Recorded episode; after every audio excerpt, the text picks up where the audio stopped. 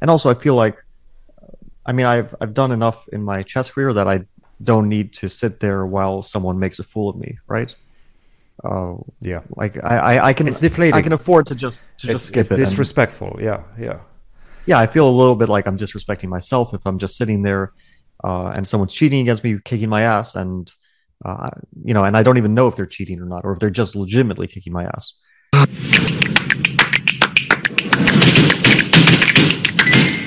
Welcome back, everybody, to another C Squared podcast. We're in the middle of the US Chess Championship. Right now, this is the second rest day, uh, October 14th. It's a beautiful Saturday here in Missouri. Um, Fabi, how's it going, man? Let's start it at that point. You've been So- playing eight rounds of the US Championship. So far, so good. You're in first position, one point lead. How are you feeling? Yeah, it's going all right so far. I mean, yesterday was quite a disappointment. I really did choke a big advantage, or winning advantage more than more than a big advantage against Shankland. Um, he was playing very recklessly, I thought, not not very well, and uh, and I got a really golden opportunity to win the game. And I mean, I wouldn't say that that would put the tournament away, certainly not, but it would definitely go a long way towards uh, cementing the lead. But it's still a good tournament situation. I mean, I, I'm I'm in an interesting situation where I play the three three of the um, closest uh, players to me in score. So first Hans Niemann, of course, who is very up and down here, but still on plus one, Mhm. and then uh, Abhimanyu Mishra, who is also on plus one, having an excellent event, and then Wesley, of course, always uh, always usually is is among the leaders in this tournament, so he's also on plus one, and then the last person who is uh, a point behind me is Leinier Dominguez. So it's four players who are a point behind me, and I play three of them. So you basically couldn't ask for a more um, close finish, I guess you could say. No, absolutely. And obviously, the next one is going to be a very important one. You're playing Hans and you're playing with the black pieces. I think this is. Mm, is it the first time that you're playing black against him? No, actually, I've never only mind. played black against him. You've actually. I, I've played him three times in classical chess. Uh, of course, we've played some online rapid chess, and I'm not sure about blitz chess, but we've definitely played some online rapid chess Yes. last year. Um, in terms of classical chess, I've played him three times all last year. I haven't played him this year yet. First, I played him in the Bundesliga, first game we ever played Mhm. with the black pieces. Then in the Sinquefield Cup, the eighth round of the Sinquefield Cup with the black pieces, and, And then the the, fourth, I think fourth round of the U.S. Championship uh, again with the black pieces. So I've never played him with white, only with black. Of course, he is a uh, evolving player. We could say like he he is obviously young and he's his chess is changing. Um, I guess you could say improving, but uh, over the last year he hasn't made let's say a rating improvement, but still his chess is definitely changing and he's learning things. So it's always a different experience. Like you, you play a young player compared to one of the more established guys. I mean, he's he is still very young. He is, I guess, 20 years old. I'm not 100 percent sure, 20 Yes. or 21, but Yes, 20. but quite quite a young player for sure. 20 for sure because he uh, just played the World Juniors, so he's still considered to be a, a junior. Um, and uh, yeah, I mean his chess is definitely evolving. Sure, rating wise, he lost a little bit, but uh, I've been following him. I've been with him at the World Juniors as well. I'm seeing the way he plays. It's definitely very different than what we were seeing uh, last year. I would say he's a bit less prone to danger. Um, he's taking less risks. At the same time, even with that change, uh, he's still a very dynamic player. Um, like he used to be very, very um, fairly aggressive, uh, very dynamic. And now he's taking a little bit less risk. I think he mentioned that, you know, he's he's getting a little bit older as well. uh, but uh, yeah, We're all, we're all getting older. we're all getting older and you actually uh, talked about this changing style and you compared your uh, 20s to uh, or your early 20s to um, the way you play right Yeah. now This is not something I would apply to Hans because he is still, I mean, he's still 20. So He's I still- he's still extremely I mean, yeah. I'm comparing like 10 years ago, let's say. Obviously, it's not just my play, but chess in general has changed a lot in the, in the last 10 years. So sometimes you also have to go with the flow a bit. And um, I mean, we see the young players adapting.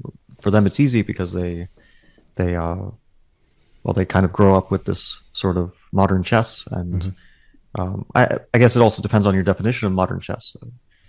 Do you consider like you could consider chess, you know, after the '70s modern chess, or you could consider it after the 2000s, or you could consider it in the last few years after, let's say, uh, engines started getting um, stronger because uh, they're programmed with with the neural net, and okay, things have just changed. Stockfish has gotten much stronger and started with AlphaZero and Leela, and uh, opening theory has started to develop much faster than before.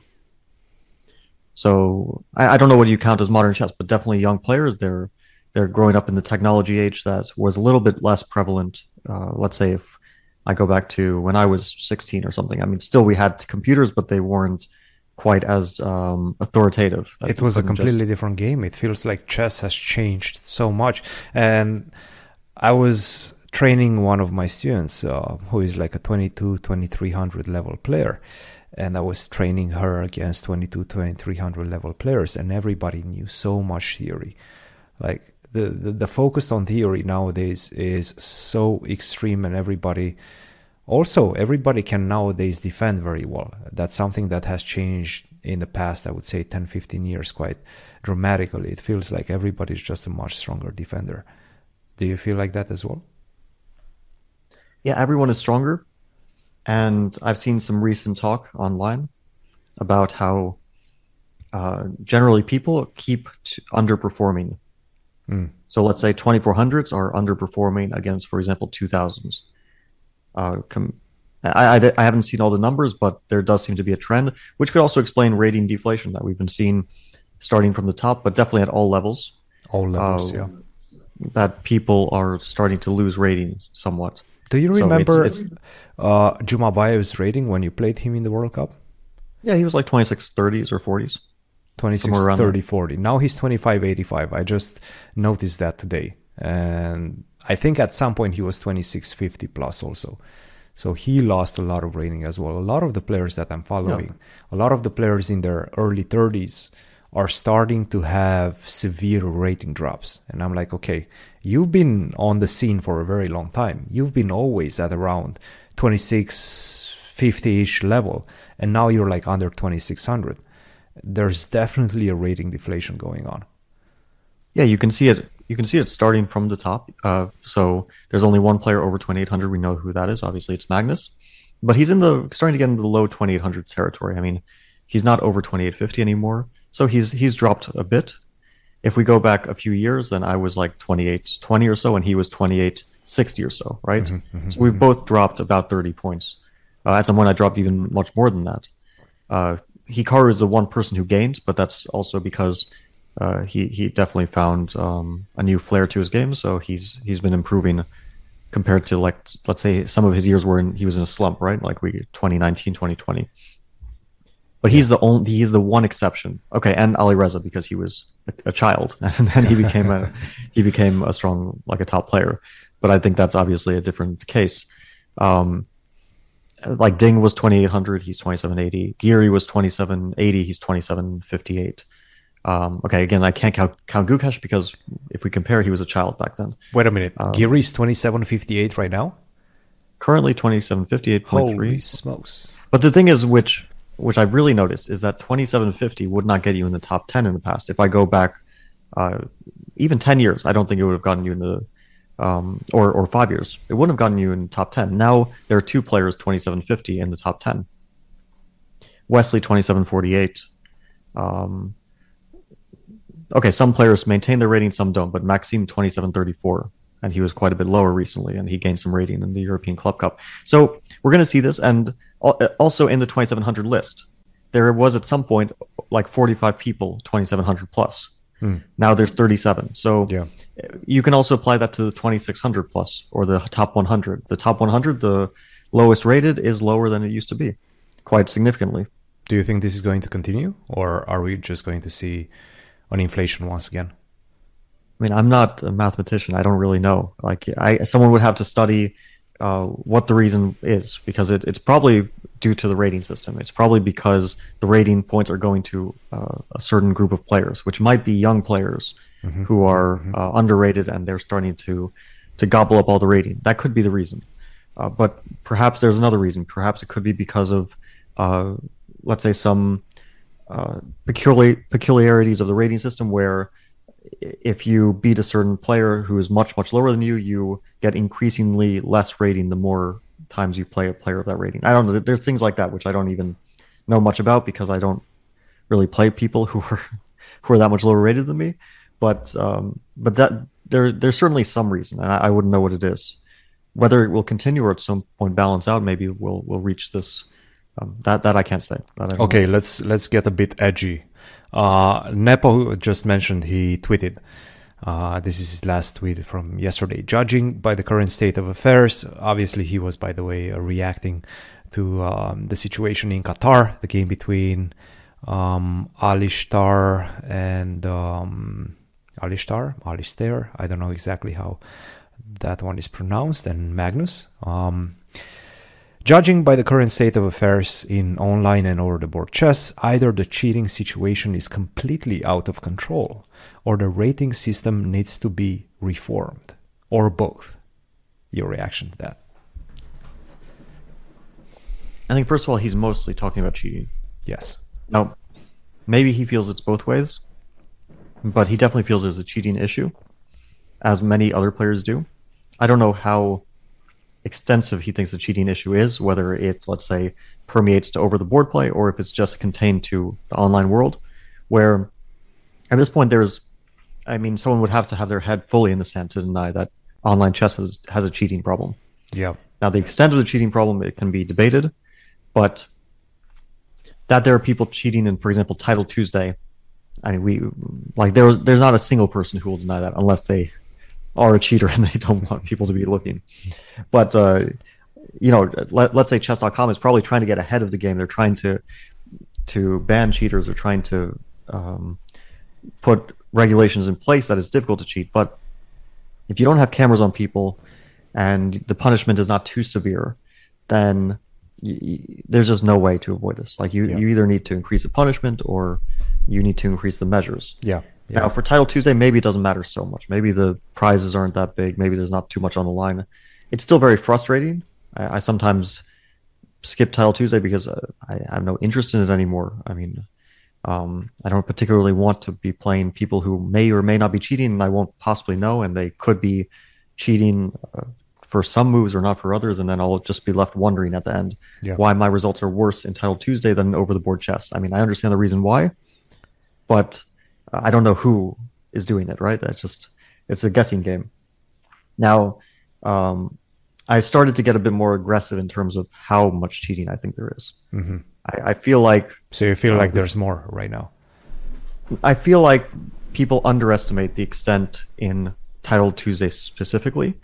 Like I'm speaking about Title Tuesday just because it's the it's the only uh, tournament that I can think of that's that's played by many many strong players where there are prizes and no measures. Yeah, and by no measures I mean no cameras. Um, some players I think can be selected for like a random random security check we can call it. Yeah, but um, but generally speaking, like you don't you don't have to put on a camera to play Title Tuesday. Yeah, it used to be and, different. Title Tuesday used to be a different format. Basically, you were having this open tournament, and then that was qualifying you to some sort of a playoff where the cameras were being turned on. That was dropped, I think, in the last year, year and a half, and right now we, we basically just uh, use an open tournament, and the top three or top whatever get prizes. Yeah, it's it's changed. I, I remember those days as well. I didn't play them too often uh, I, I, never had like great interest in it. I mean, because the money is, you know, it's it's all right. I mean, for basically sitting at home potentially in your underwear, not doing a whole lot. Yeah, you get a chance at some money.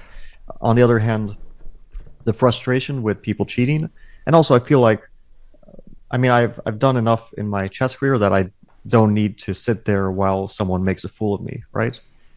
Uh, yeah, like I, I, I, can it's deflating. I can afford to just to it's, just skip it's it. disrespectful. And, yeah, yeah yeah, I feel a little bit like I'm disrespecting myself if I'm just sitting there uh, and someone's cheating against me, kicking my ass, and uh, you know, and I don't even know if they're cheating or not, or if they're just legitimately kicking my ass. Um, that being said, I, I, will just say this as a general message to people who cheat in Title Tuesday who are strong players. Like I, I pretty much know when when they're doing it. Um, I mean, they might think they're clever, but I've played them over the board and I've played them online. So I, I feel the difference. I mean, I understand you don't suddenly get 200 points stronger and you don't start to beat me every game when when over the board things are not the same. It just it it would be absurd, right? Uh, so uh, if they think they're being clever, I mean, I, I can kind of tell when you're doing it, and uh, yeah, maybe you'll maybe you'll beat me and feel good about yourself, or maybe you'll get a bit of money, but I really don't feel like it's worth it for them Yeah. in the long run. I mean, they kind of destroy their integrity. Um, so yeah, I mean, I'll try to take like a philosophical approach. Like, okay, if you really want to do it, if you really want to win this game, then then go ahead. Um, yeah, what to do? I, At that That time, you have to I be say- also thinking about what's going on in their lives, right?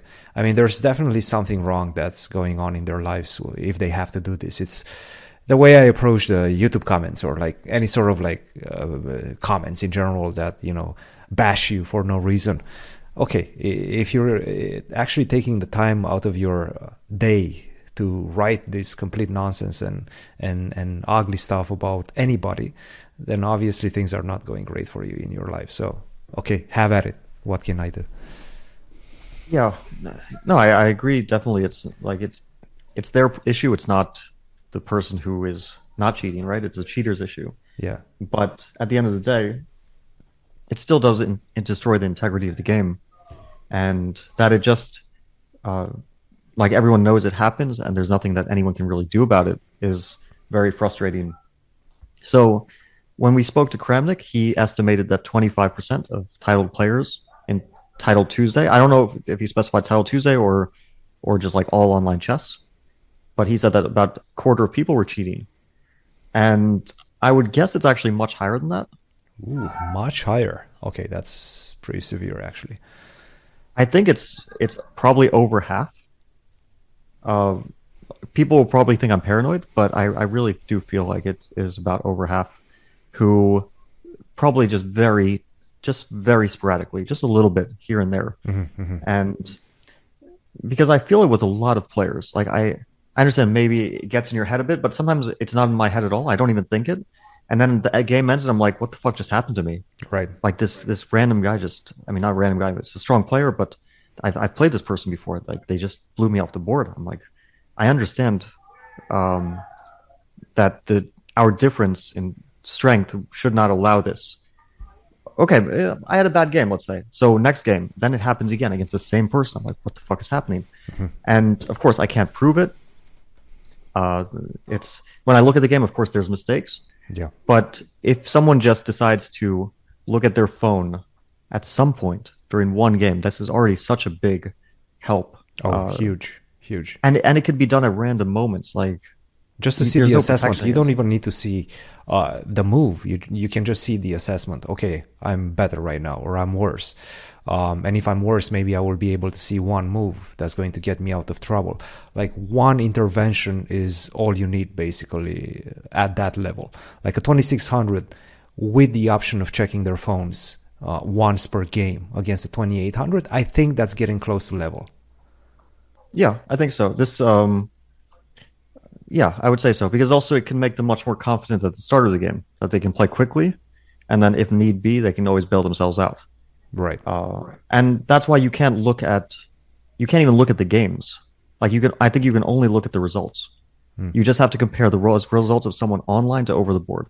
Because if you look at the games of course they're going to have mistakes. They're maybe only doing it here or there. I mean the, they'll start to blunder maybe in time trouble. You don't even know when they're going to do it. Maybe it's on move 12 maybe it's on move 55 um, so th- like there's no there's so many possible ways to cheat when the cameras aren't on a person that you can't even uh, there's no point in even thinking about how they would do it because Yeah. there's like 15 different ways 15 different methods.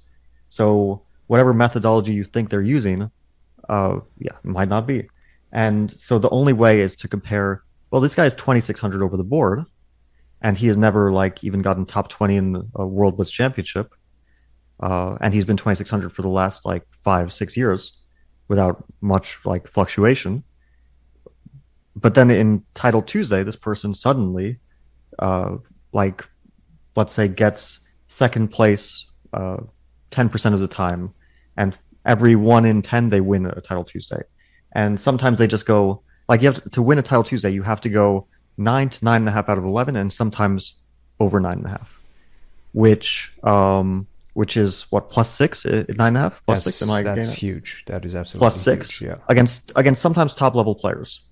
So for a 20 if someone is 2550 and they're winning a title Tuesday, this should actually be a once in a lifetime event. there should not be a single 2550 who who has won more than two title Tuesdays.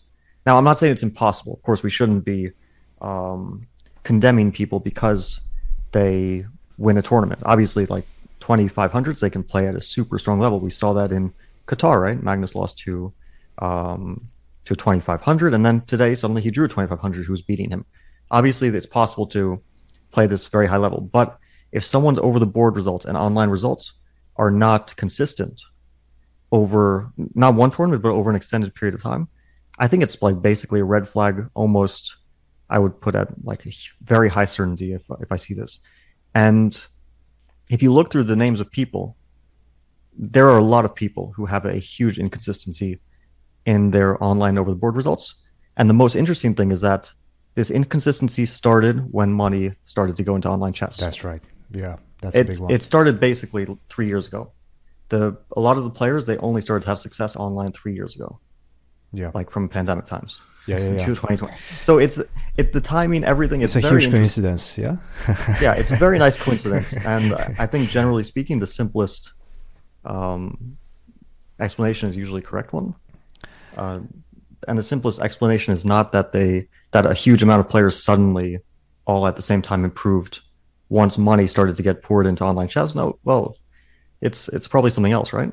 Yeah, no, and this is online chess. Uh, Nepo also mentioned over the board chess, and I think he was mostly thinking about over the board chess because of um, the game that he was um, he was thinking about the one between the Kazakh grandmaster 23 year old um, against Magnus completely absolutely demolished him and, and, Magnus said that as well and we will um, reiterate his tweets in just a second but he also mentioned Nepo, that is, over the board chess. Um, so I think he's starting to get worried about that.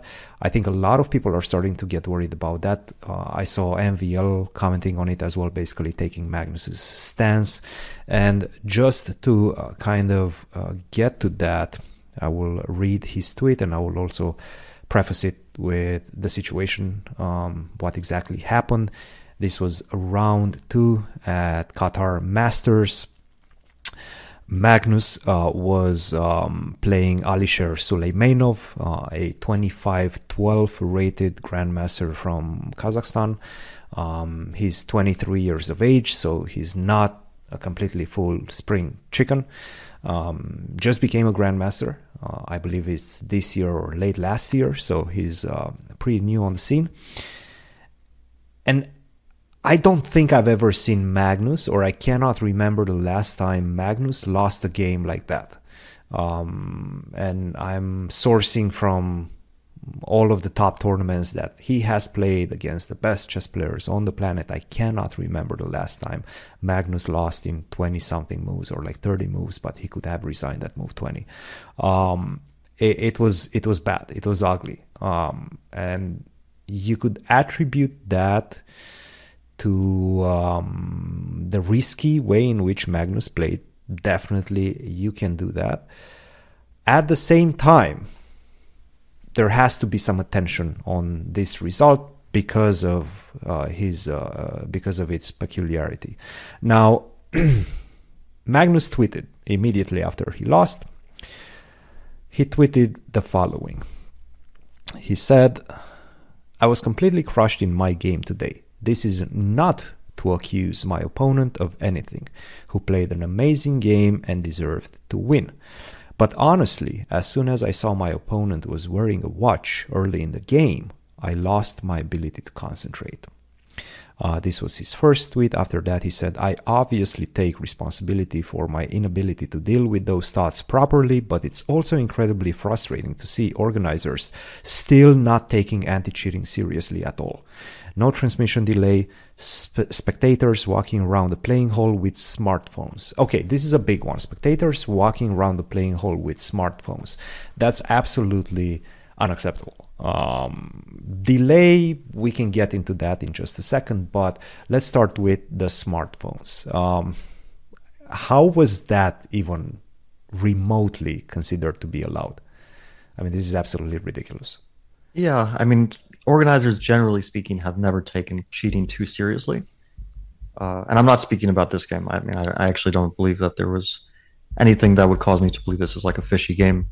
Um, and again, I'm not going to like take one game as uh, like a, a, tournament. Sure, if a right. tournament could be a, a, real outlier, but one game, I mean, things can happen. Like Magnus is expected to lose every random occurrence to a 2500. Right. This is he, he's not going to win 100 games out of 100. He'll probably lose one out of 100 or whatever it is. I don't know what the, the numbers will say, but um, but this is expected. So he loses this this game to um, to Suleimanov, and uh, but yeah, in general, chess organizers don't take cheating seriously, and I've seen this in many tournaments over the years. Uh, it's only once it becomes an issue that they have to address that they actually address it. But at the start, it's just carelessness. They just don't think about it. They're like, okay, we we have this tournament to organize. We need the playing hall. We need the arbiters. We need the chessboards. This and that. Uh, they don't think we need to ensure people are not cheating until some sort of minor controversy occurs, whatever it may be. It could be ma- minor, major. Uh, obviously, when it was Magnus and Hans, it was major. This one is a minor one. You would say this one is a minor one. No, no, no. I think this is a pretty major one as well. Well, there's there's no cheating accusation. Nobody's accusing anyone of cheating. Magnus just said that he wants there to be tighter security measures. Now, he should have probably done it before the tournament started.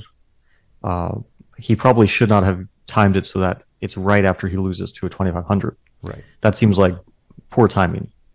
But um, but nevertheless, he's not accusing Suleimanov of cheating. And although some people have talked about it, I don't think anyone has made like an accusation against him. Uh, of course, yeah, it's uh, it's an outlier of a result. It's definitely unusual, but a 2500 has a chance, whatever that chance may be. Maybe it's a 2% chance of beating a 2800. So uh, it's not like the result itself is going to, um, in one game, the result itself is not going to draw much suspicion. Now, in terms of the games, the game, yeah, Magnus got crushed. Uh, I'll just like give my take on it. Mm-hmm. Yeah, please. Yeah, the Queen's Indian is a good opening. Uh, Suleimanov plays a3, which is not the most popular line these days. Most people are playing g3, but okay, a3 is a fine move. Yes. Um, it's it's just not so theoretically dangerous because after bishop b7 to begin with, white is not considered to really have very much there. Mm-hmm. Um, knight c3 and, and d5, there's a lot of theory here uh, as, as well. Okay, bishop a6 is also not a bad move from a theoretical point of view. Queen c2, bishop b7, knight c3, c5. I played this once against Safarli in Gashimov Memorial in I think 2016. E4, CD4, knight D4. I think it's considered equal also after knight C6 here, but I don't remember exactly. But okay, he plays bishop C5. Magnus probably had some familiarity with this, but not great familiarity because from what I know about Magnus's openings, like he ha- he knows something about everything, but he might not have, let's say, checked it very deeply himself. Maybe he's relying on his second to um, uh, to disseminate the information for him, and he he ch- he just sees the file that his second gives, or or maybe he has some vague knowledge and he doesn't. He's not like super super checking every single detail of every opening. Yeah. Which explains why after knight c6 b4 he didn't play bishop d6, which is probably the best move. Uh, then he plays bishop b7. Now he gets a little bit passive position. Mm-hmm. I, I thought his move queen b8 was bizarre. I didn't think that this was the right way to go about it. But okay, let's say queen b8, rook d1, um, castle, D, castle, bishop 2, d6, castle. Okay, rook c8. Like the reason I thought queen b8 is a, is a bit strange is because okay, black's rook on a8 really should be on d8 or e8, yeah. but it shouldn't be on a8.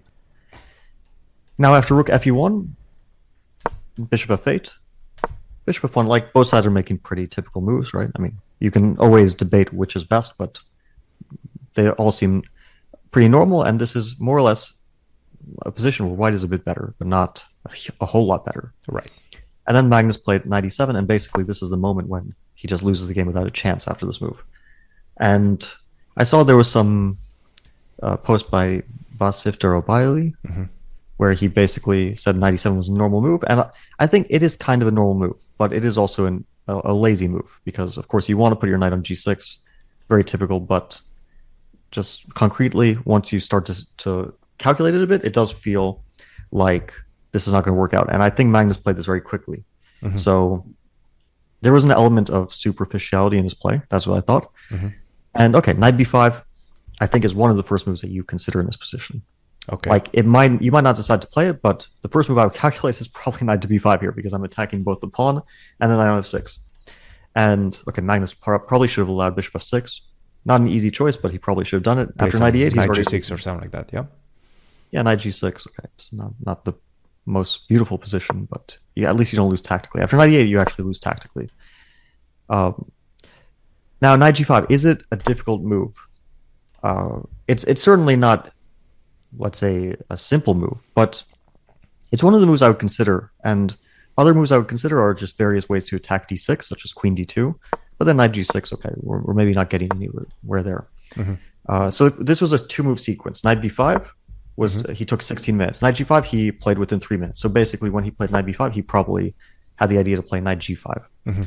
Now he also has a move like e5, for example. I mean, there are options. Instead so, of knight g5. yeah, so Magnus's play is perhaps rather dubious, regardless of whether knight g5 is strong or not. Like e5 is a very dangerous move, Mhm. uh, allowing bishop f3, but black is extremely passive. Like I think if you see this position, you realize that there's a lot of tactical danger for black, whether or not he can actually. But knight g5 is very strong. So now, what's the difficulty with this move? h6. Uh, I don't do think after h6 is difficulty to start with because if if I want to play safe, I can just play e5 here. I threaten mate, and after hg5 ed6, this is like a two move tactic, and then Okay. you lose your piece back directly. This is a two move tactic. I don't really need to calculate any more to decide upon knight g5. If I don't see anything more, this will already convince me to play it, because once you move your knight, I don't know where you want to move it. Knight g6, knight Let's f5, say knight whatever. g6. d7. So I obviously get the piece back. Yeah. I take on e8, you take back. And to me, it's clear that white has a certain advantage here because, first of all, the the position is open while white's pieces are all pretty ideally placed. And even if I don't see any like concrete way to continue this position, I still feel like I'm better. So I can just like calculate up to this point and figure I'll find something if we get here. Yeah. And okay, bishop d3 is very strong, very natural move. Then knight can go to e to bishop can go to e4, knight bishop can go to e5 after the knight moves, and black is obviously in a great deal of tactical danger. Yeah. Now, what Duro Ba- Durarbayli said is that after h6, the brilliant point is knight f7, king f7, e5, and then after the pawn moves, for example, d5, then queen h7, which is not the only uh, dangerous move, but queen h7 is pretty crushing because bishop e2, bishop h5 comes. Mhm. Um, is this difficult? Like, I don't know if I feel it's so difficult because, like, first of all, I had that safety net in terms of e5, and also, I really feel like this is tactically dangerous. I think like alarm bells would be ringing for me. Uh, it's not easy to sacrifice a piece, but certainly this is one of the moments when you would consider it because, uh, yeah, Black's king is in the center and his queen is on b8, his rook on a8, knight on e8, and so on. Right. So there's two reasons why I wouldn't think h6 is like a really dangerous move. When I I would actually consider knight g6 to be the most natural move Right. uh, because here to continue you don't have like very obvious you don't have a very forcing path now you have the way that he played which is um i mean it could certainly convince you but it's not like super forcing because as he played e5 then there's d5 and you don't have like an immediate knockout blow Mhm. but still i feel like let's say you calculate e5 and you see that d5 there's you just take on e5 bishop takes e5 and you win the game because the knight is pinned Yeah. so, and now you're no longer worried about h6 because there's always knight e6 among other things. So, worst case, like h6 shouldn't concern you, Right. which means that the only dangerous move here is well, the only not dangerous. I shouldn't say dangerous. The only move that could potentially bother you is d5, Mhm. Because now at least uh, your e5 pawn can can't capture anything. So you kind of have to uh, find a way forward. On the other hand, the knight on e8 is absolutely terrible. So even if I don't calculate anymore, I could probably decide on knight g5 just seeing this position, just seeing like knight g5, knight g6, e5. Yeah. So it's not a great deal to calculate. I think it's fully within the realm of uh, a player who is even uh, significantly weaker than Suleymenov. Like, I think also I would expect a 2350 to be able to work through these variations. I think what he was um, pointing towards the fact that he never saw this idea of knight b5, knight g5, putting the knights on the side like this in this type of structures. Have you ever seen it? Um, I don't know, maybe or maybe not, but uh, like that's a kind of weird way to approach chess. Like I've never seen it before, so, So it shouldn't play exist.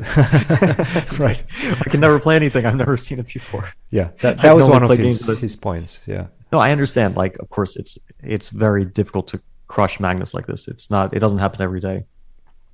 But it really does boil down to he he played some poor moves. He made some poor choices in the middle game from a slightly worse position, and the guy just went forward with moves which maybe aren't the most natural. I don't know. Maybe knight b5, knight g5 is not so natural, but certainly not out of the question. Mm-hmm. And yeah, his his technique was very clinical. Like queen b3 is the best move.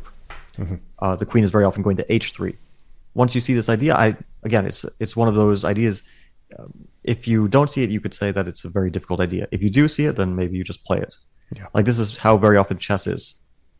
You uh, like sometimes moves just like click; they just come into your mind, and then you just play them. And sometimes moves just don't come into your mind, and then we say, "Oh, it was a difficult move," but uh, we don't really have a uh, let's say a system for deciding what's difficult and what's not. We just have kind of our feeling, and our feeling is very personal. It's like, do I find this difficult? Well, you might find something difficult that others don't. So I, I don't know. Now the rest of the game was brilliant. I mean, bishop b7, knight f7, not the only good move, but uh, it's just complete destruction of black's position. Yeah. The king is out on f8, and basically what, like, do you have to see knight d4? I mean, uh, when you go for the sacrifice, you don't have to see it. You also win with other moves. Do you have other moves like what? Rookie the three. rook e3. Rookie three three. wins. Yeah. I guess Uh, you don't actually have to see it. Rook e3, rook d8, rook f3, and then you move the queen and you get the piece on f6. On the other hand, I don't think it's difficult. I mean, you basically uh, black has very limited options because the only thing that can disrupt white's play is attacking the queen. I Right. mean, why black can't like make a generic move because your king can't move, your queen can't move without losing it. Your rook on c8 has no purpose of moving. Knight e6 is coming. Knight f4, you would calculate knight f4 and knight c7. After you calculate those moves, you're done. That's basically it. Right. So knight c7, you just queen f3, king g8, knight c6, done. Um, it's not. It's pretty straightforward calculation. Now, is it easy? Again, I don't know what easy is, but I think that I would probably find this in a blitz game. This night, Okay. if I got to this point after queen b3, bishop b7, Right. I think this is like blitz blitz tactics. Yeah. Uh, and he did kind of do it within two minutes. I mean, it's like more or less. I think the level of confidence I would have two minutes to calculate this stuff in a classical game. yeah. And then after that, he just played instantly because it's very clear he calculated um, up to f4, knight d4 probably, and then he thought a bit because he has an option here, so it's a normal time to pause. And then after knight d4, knight f4, he played queen f3 instantly because it's obviously the only logical move, although not the only move again. Uh, and then he takes the the, the knight obviously Mm-hmm. instantly, and then he thinks about knight f5. It's very normal because again you have various options. Knight f5 is the most natural one Yeah. but you have other moves like I mean G actually any move because at this point you're just kind of up material and positionally winning. I was looking at the game, and immediately after Queen B7, my first instinct in the moment right now was Knight F5. Um, I think that's the first thing that we think about. It is just an aggressive move. It's it's a forward move, and you bring another piece towards the attack. So, also i i very much, and I think very important, it supports Bishop C4. And this Yeah, is something that I, no, I think knight to f5 is what you could time. play. You could play this in two seconds, Yes. and it would be the good move. Or you could play it in two minutes if you want to be like ultra precise, and sometimes you just want to find the most clinical way to win because it's very clear to everyone that white is winning now. Um, among other reasons, because the knight on e8 is uh, completely gone, Mm-hmm. and white has all the light squares, and white is also like two pawns for the knight, and the knight for the rook is uh, a lot of material. So knight f5. Okay, the rest of the game is we don't even have to talk about. I think that Magnus will not survive, and nobody would survive. Even a computer wouldn't survive against anyone. It, it was done. And I think Magnus was also done at that point. Like he was just making moves to make moves until he needs to resign, but he understood that the outcome is not very much in question. yeah, it's it's clear. I mean, um, so I don't see anything weird in this game. Like, I mean, I see pe- uh, people say stuff about this game. I don't, I don't really understand it. I mean, Magnus had a bad day. It, it happens. Right. Uh, yeah, I, I don't see anything too strange.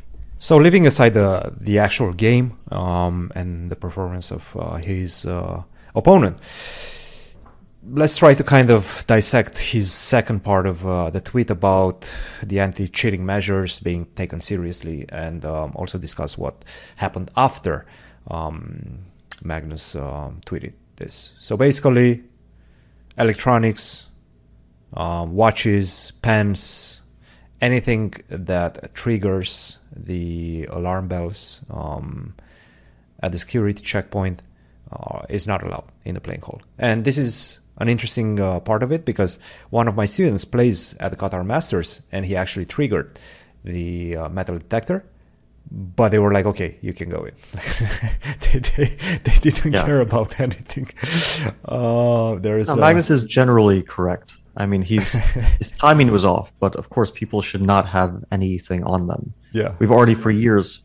I saw people put photos of like Hikaru with the watch and me with the watch. I'm like, okay, for years and years, I mean, you're they're looking back on like 2013. Watches were fine. Yeah, watches were always yeah. fine. For I don't remember exactly when it happened, but for many years I've known that you don't really wear a watch, um, whatever kind of watch it is. I also have a, I mean, I, I also have a mechanical watch, right? It's, uh, I don't know if you can, I don't know how it works. Like maybe you can hide a cheating device in it, maybe you can't. Maybe, oh, you, you I don't know the, the specifics, but you don't wear a watch. That's it, and uh, it's not on the player because players they just kind of they might, might not know the rules. So, but the organizer should be telling players. There's no downside to it. You just tell players, okay, don't wear a watch. Like in the U.S. Championship, we can't wear watches. We can't take our own pens. We can't uh, do this. Maybe it's very silly. I don't know, but uh, you don't do it, and it doesn't hurt anyone. No, I completely agree, and I do think that the organizers are in the wrong in this one, and uh, specifically also the arbiters, because Magnus also tweeted after that he was I did ask an arbiter during the game whether watches were allowed, and he clarified that smart watches were banned, but uh, not analog watches, um, which is not the case. Uh, the FIDE rules do specify that uh, all sorts of watches pretty much have to be um, uh, kept in the room, not brought to, to the board. So in that case, I guess he was right. Not really sure what the arbiter could have done at that point during the game once he was already allowed to bring whatever he had watches. Well, rings. but again, I don't see the, the downside. Like you just tell them, uh, okay, you you can't wear your watch, just give it to us and we'll give it to you back after the game. Yeah. We we didn't realize that you were wearing it, but you're not allowed to have it. And like, what's what, why would the player complain? I mean, even if it's during the game, it's just like okay, not on their move, but they they make a move, they get up from the board or whatever, and just tell them, yeah, please give your watch, and then we'll give it to you back after the game. Right. Uh, for example, uh, I can't count how many times during a tournament I'm not allowed to put a water bottle on the board because maybe they don't like the spot. They don't like to have a sponsor or, or, like a company logo next to the board, so they don't want you to put your water bottle, water, sorry, water bottle on on the board. Yes. So, and they say during the game, I'm like, okay, I'll put it under the table, and yeah, that's it. I mean, what's the big deal? Uh, I don't know. For an organizer, I think it's uh, it's normal to do this. Right. Um, so obviously, a couple of camps in this one. The ones taking Magnus's side. Uh, the ones accusing uh, Suleymenov of basically some wrongdoings. I've seen a couple of tweets of uh, that nature as well, and the people saying that Magnus was in the wrong. Uh, leave your comments. Um, tell us what you think about this whole situation. This is probably going to be de- developing, but one good thing that came out of it was um, Qatar Masters and the organizers actually um, taking some important steps to, to, to make the situation better. And I'm going to try to find the exact um, the exact thing that they did. But basically, they made it much more difficult to uh, to bring anything to the board Fair play measures. There we go. Boom. Announcement. Let's see. The following instructions complete the information shared during the technical meeting, blah, blah, blah. Uh, players will receive a colored token corresponding to their section uh, at their board. Only players carrying their token may uh, circulate in areas restricted to the players during their game and are expected to remain in their section of the playing area. That's a bit strange. I've never seen that. Basically, you are um, yeah, you are given a specific area that you can walk around in, and then you cannot enter other areas. And let's not forget, this is a big stadium they're playing in. It's a very spacious uh, playing hall. So, uh, and it's a pretty big tournament as well. So there's a lot of boards. You can you were able to go around pretty much anywhere you wanted. Not anymore. You have to stay within your area. Media. may stay in the playing area during the first 10 minutes of the round. Um, after that, only the official photo video staff may work in the areas resti- restricted to the players. Okay. Spectators shall remain in the stadium stands. Mm, okay. I'm actually kind of surprised that wasn't the case before. And other fair play measures. 15 minute delay. That's very important. Um, I th- so for example, right now at the US Championship, we're doing 30 minutes delay. Generally, 15 minutes is kind of the standard, uh, especially for like big events. Uh, no delay doesn't make a lot of sense. I mean, you should put at least a 5, 10, 15 minute delay. Your take on that? Yeah, I think it's well. Okay, I'm I'm kind of in two camps here. On the one hand, I think to combat cheating, and delay is very important. On the other hand, it, it would pretty much, uh, if chess was ever like a big big sport, it, it would not be ideal as a spectator sport. Mm-hmm. Mm-hmm. Um, just because players, uh, people who are watching, they want to see what's happening in real time, right? Right. I guess that's that's pretty standard. Uh, I don't know, um, but I, I, would say cheating is a bigger issue. So yeah, just to avoid any sort of potential. Um, like I was asked this recently, like how how could you cheat in, in a tournament like the U.S. Championship? And I'm sure that there is some sort of way, but it would be incredibly difficult because first of all, you would need a second person, most likely, unless you can somehow, uh, I don't know what you would have to try to sneak in, but but they do use serious scanners now that I don't think it would be easy to sneak something in that you could actually get moves on your own. I still think you need some sort of trans- transmitting device, which I don't know. Like someone mentioned that you could put something in your tooth that vibrates, uh, or obviously there was some um, other place you could put something that was you know that the, was the topic of discussion once. The beats, the beat story. But uh, but in, yeah, like I don't know. Maybe you can put something in your tooth that would would vibrate something. But um, but even then, you need yeah. a second person yeah, you need a second person, and that person would still be delayed unless they have some way to get the information, which means you would need a third person on the inside, which is very unlikely. So let's assume that that person gets information on a 30 minute delay. Now, I thought about my game yesterday against Shankland. Basically, once he plays d5, uh, I can figure out most of the stuff on my own. And it, if I had someone, some way of getting information from a second party, it would definitely be possible for me to think for 30 minutes in this position. That thinking time would be um, would be useful, generally speaking, as I'm playing the game.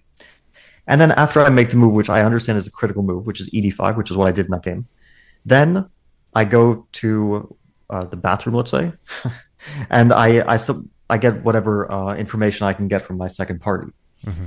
and that second party get, tells me more or less what's happening in the position in whatever way they could do that. Right. Uh, so maybe they would tell me that after queen d5, which is the only logical move, that um, they would give me like a two move sequence. And that 30 minutes that I w- thought for, which allowed my partner to catch up, then uh, I can. Uh, I, I, mainly used it to calculate, so of course I, I can also play chess myself. So I, I got some calculation in there, and then with the additional little information that I got from this second party, then I can start to put stuff together and more or less figure out what I missed, which is that after knight c6, knight hf5 is a winning move. Uh, and then what I didn't see was that after ed4, I can sacrifice on h6 and it leads to a crushing attack.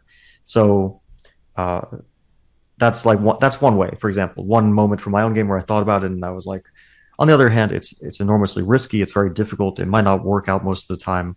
But if you're a 2700 player, it will probably even that alone would probably give you a bump to let's say 2750 player or 2800 player. Uh, so it's still possible, but it's about as good as you can get from uh, in terms of deterring or preventing cheating, and that's why I don't think that there's any chance that people would cheat in under these circumstances. Now, if you don't have any measures, then I think the it's very likely you will get some person who will do something. Mm-hmm. And if it's online, uh, the temptation is enormously high because they they're in the a room alone, and that just lowers your inhibitions enormously because you feel like you're not being watched by anyone. Mm. And you might have your phone like when I play, I keep my phone nearby when I play Title Tuesday. I never I don't check it during the game, but I keep it nearby, and then in between games I'll check my phone. Yeah. Um, so if you have your phone nearby, it's just like it's very tempting, right? Just pull it out and look at the move. Yeah. Uh, which I, I, think is the reason why it's it's also conve- it's a con- convenience factor. It's not just about can I do it. It's also is this easy to do and Okay, uh, title Tuesday is extremely easy. Yeah, I mean, there's yeah. Well, just, I mean, any, uh, anybody that wants to cheat can, yeah. can can cheat easily. Um, yeah, no, I, I, I think right now the discussion is is especially in the last couple of days, the discussion is over the board. Like, how do we combat this? Uh, is it an epidemic over the board as well? Which, if it is, I don't think it is. Um, but if it is, it's it's it's a really really bad bad problem that we would additionally have uh, compared to what we have online. Okay. So yes, basically pens, you're not allowed to bring your own pen. Um, items that trigger the security scanners during checks um, may have to be left at the security checkpoint, which is hilarious that that wasn't the case before.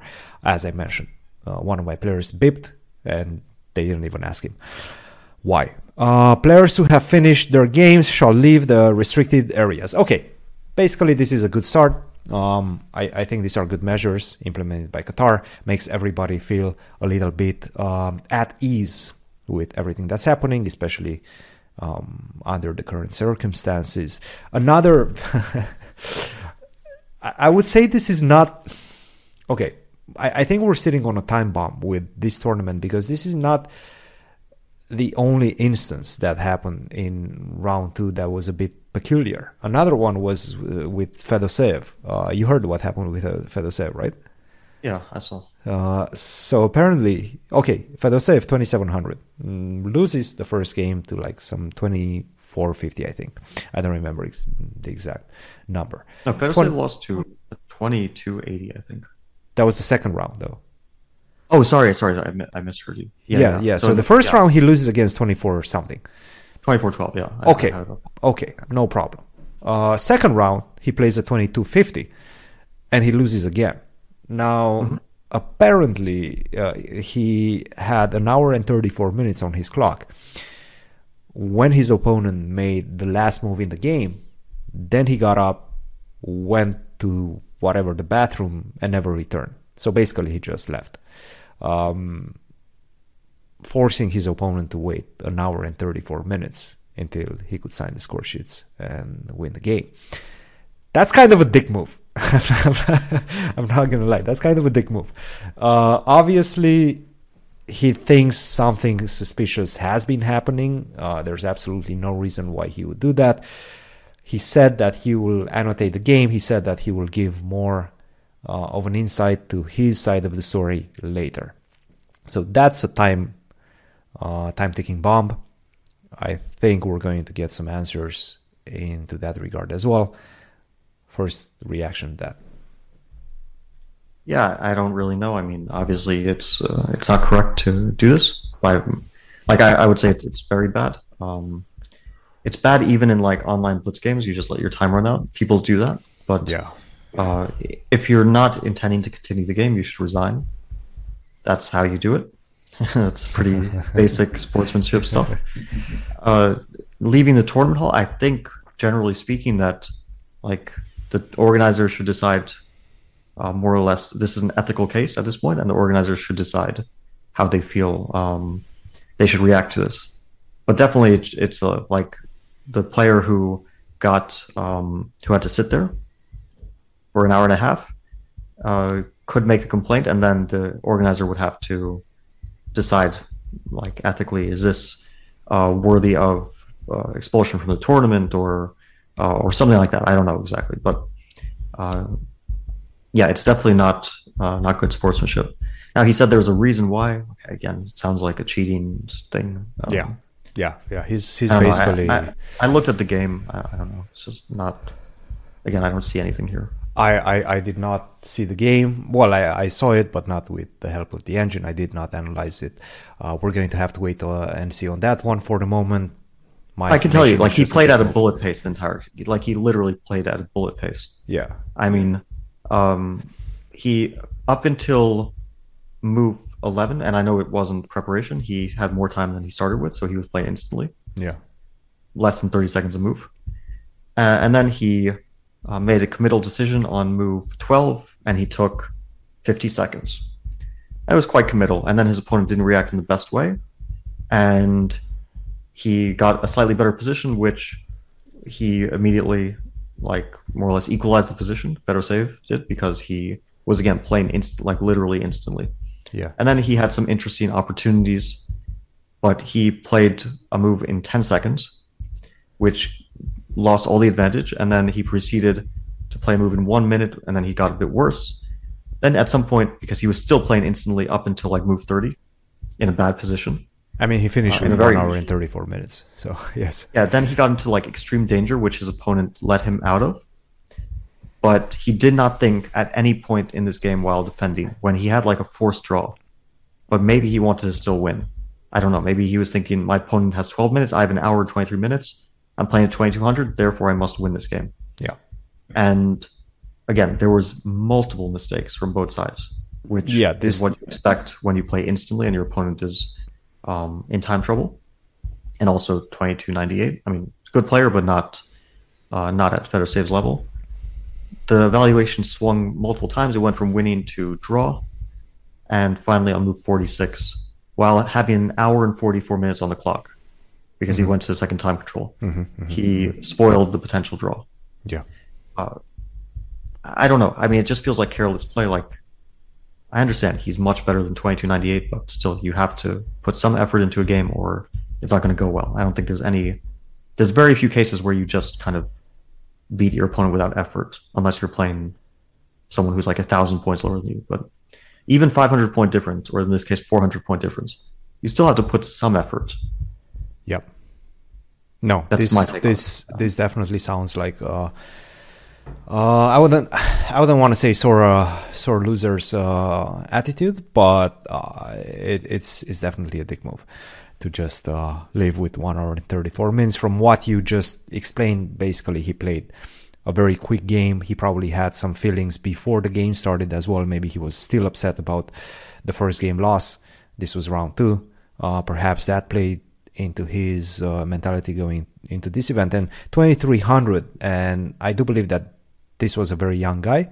2300 could be 2500. Um, again, I played in Tenerife uh, during summer against the 2312 uh, player from China. Right now he's uh, 2476 and he's winning quite a few rating points, pretty much 2500 uh, level.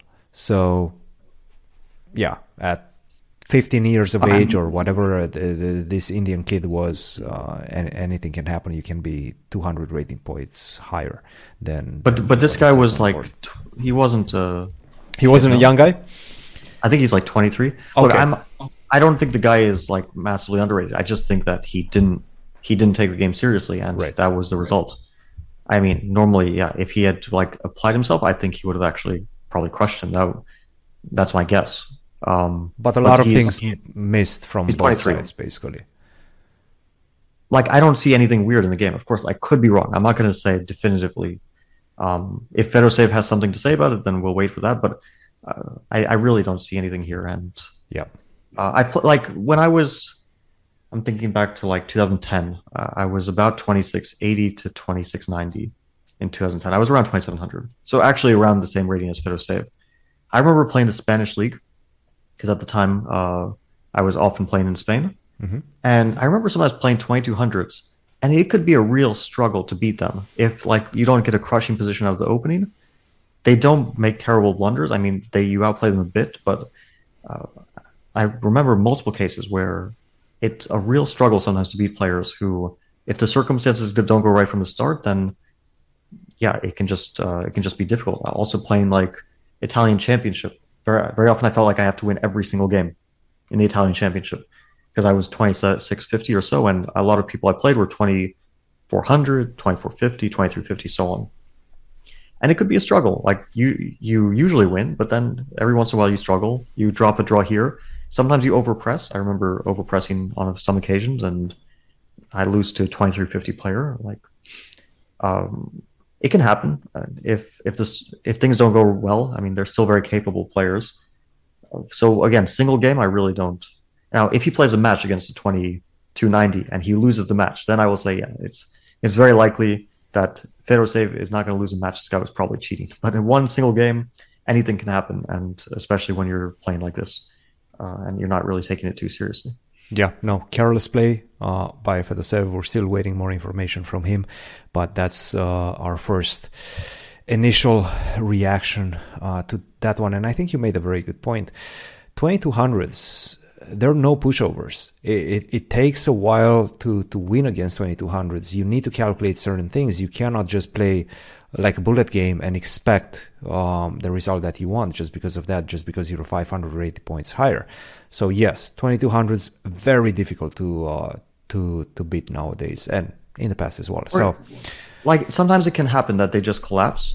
I'll mm-hmm. give you actually an example of someone who's much stronger than 2200 or 2298. I mean, Andrew Tang is 2500 player. Right. In uh, and I would say like with his natural gift for chess, he could definitely be much more than that. Uh, but he's he's not a professional, so right. he's 2500 or so.